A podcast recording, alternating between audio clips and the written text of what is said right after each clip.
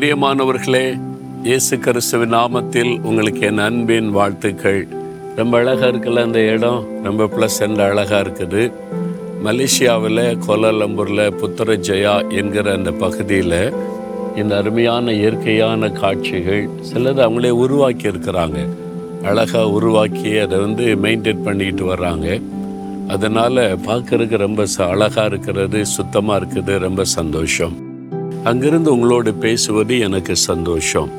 ஒவ்வொரு நாள் ஆண்டவர் ஒரு வசனம் கொண்டு நம்மோடு பேசுகிறார்ல விதவிதமாய் அவர் பேசுகிறார். இன்றைக்கு கூட ஒரு வசனம் பாருங்க.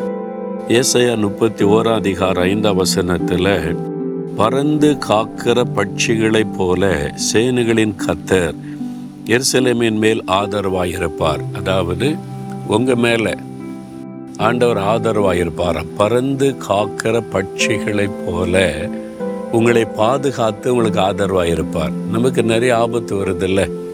இல்லை ரொம்ப ஆபத்துகள். ஆபத்து நிறைந்த உலகத்தில் தான் நம்ம இருக்கிறோம். இயற்கையினாலே உண்டாகிற ஆபத்து பூமி அதிர்ச்சி வருது பஞ்சங்கள் வருது கொள்ள நோய் வருது இயற்கையினாலே சீற்றங்கள் அழிவுகள் வருது நிறைய ஆபத்துகள். மனுஷரால் வரக்கூடிய ஆபத்து வருதுல்ல? பொறாமை கொண்ட மக்களால். இந்த மனிதர்கள் நமக்கு தீங்கி சேர்த்தணிக்கிறாங்க ஆபத்து வருது. அப்புறம் அசுத்தாவிகள் கண்ணுக்கு தெரியாத எதிரி மந்திரவாத பெல்லி சொன்ன இப்படி பலவிதமான ஆபத்து இருக்கிறாரு. அப்போ நமக்கு பாதுகாப்பு தேவை. அதான் ரொம்ப முக்கியம். இல்லை இந்த உலகத்தில் வாழ்வதற்கு நமக்கு ஒரு பாதுகாப்பு அவசியம். அதில் தான் நம்ம ரொம்ப கவனம் செலுத்துகிறோம் வீடு கட்டினா கூட எதில் கவனம் செலுத்துகிறோம் முதல்ல ஒரு காம்பவுண்ட் வால் போடுறோம். ஒரு கேட்டு போடுறோம். அதுக்கு ஒரு பூட்டு போடுறோம். அப்புறம் வீடு கட்டினா கூட உள்ளுக்குள்ள எத்தனை கதவுகள் இருந்தாலும் மெயின் கேட் அப்படின்னு சொல்கிறோம்ல அது ரொம்ப ஸ்ட்ராங்காக இருக்கும்ல. எதுக்கு? நம்ம பாதுகாப்பாக இருக்கணும். மெயின் கேட்டும் பின்னால் இருக்கிற அந்த கதவு ரொம்ப ஸ்ட்ராங்காக இருக்கணும். உள்ளுக்குள்ளே இருக்கிறது சாதாரணமாக இருக்கலாம். அப்படிலாம் நீங்கள் பார்த்துருக்கீங்கள பேசுவோம்ல. அப்போ எதனால் நம்ம பாதுகாப்பாக இருக்கணும் என்பதில் கவனம். அப்போ ஆண்டவர் நம்மை பாதுகாக்கிறதிலே கவனம் செலுத்துகிற தேவன். இப்போது இந்த பறந்து காக்கிற பட்சிகளைப் போல பறவைகள் பறவைகள் கூட தன் குஞ்சுகளை பாதுகாப்பதில் ரொம்ப கவனமாக இருக்கும். பார்த்துருக்கீங்களா? நான் சின்ன பையனாக இருக்கும்போது எங்கள் ஊரில் இந்த மரத்து மேலே கூடு கட்டி அந்த பறவைகள் முட்டை போட்டு குஞ்சு பறிச்சிருக்கோம். நாங்கள் அதை போய் எடுக்கிறது. அது ஒரு ஜாலி விளையாட்டா? மரத்தில் ஏறினா தாய்ப்பறவை வந்துடும் ஆமா அந்த அந்த குஞ்சுகள் சத்தமிட்ட தனக்கு ஆபத்துன்னு சத்தமிட்ட உடனே தாய்ப்பறவை வந்து சுற்றி சுற்றி பிறகு சிலது ஆள்கள் வந்து தாக்க ஆரம்பிச்சிடும் அந்த குஞ்சியை பாதுகாக்கிறதுல அந்த தாய்ப்பறவை அவ்வளோ கவனமாக இருக்கும்.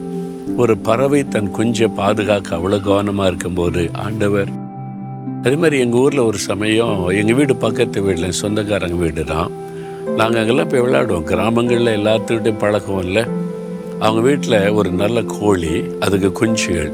ஒரு பத்து பன்னெண்டு குஞ்சு இருக்கும். அந்த குஞ்சுகள் அது சின்ன சின்ன சின்ன குஞ்சுகள் அப்படியே மேய விட்டு கொண்டு இந்த கோழி வந்து குஞ்சுகள் மேலே ரொம்ப கவனமாக இருக்கும்.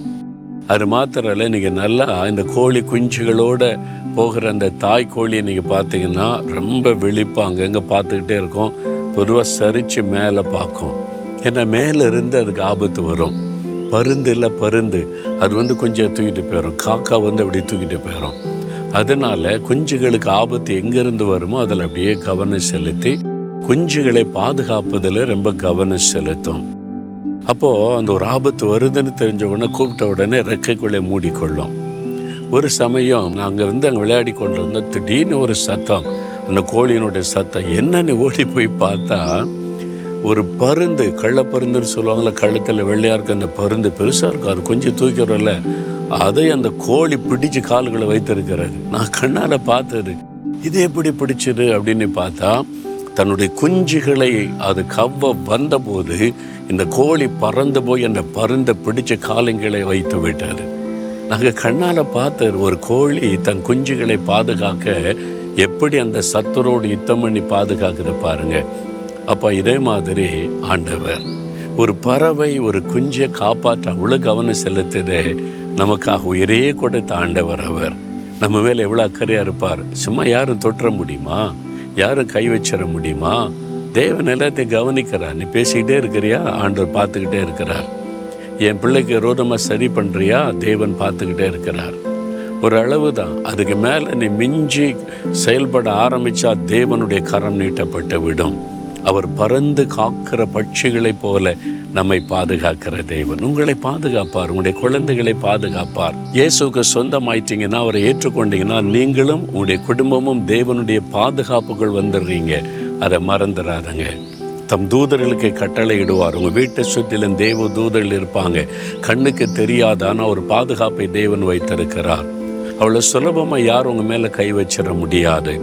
பறந்து காக்கிற பட்சிகளைப் போல எங்களை பாதுகாக்கிற தேவனுக்கு ஸ்தோத்திரம்னு சொல்லுங்கள் எல்லா ஆபத்தும் கடந்து போய் விடும் தூரத்தில் நீங்க பார்ப்பீங்க சத்தர்கள் வருவதை மிரட்டுவதை பயமுறுத்துவதை.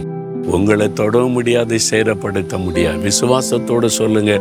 அதெல்லாம் மறைந்து போய்விடும். ஆண்டவரே பறந்து காக்கிற பட்சிகளைப் போல எங்களை பாதுகாத்து நடத்துகிற அன்பிற்காக ஸ்தோத்திரம்.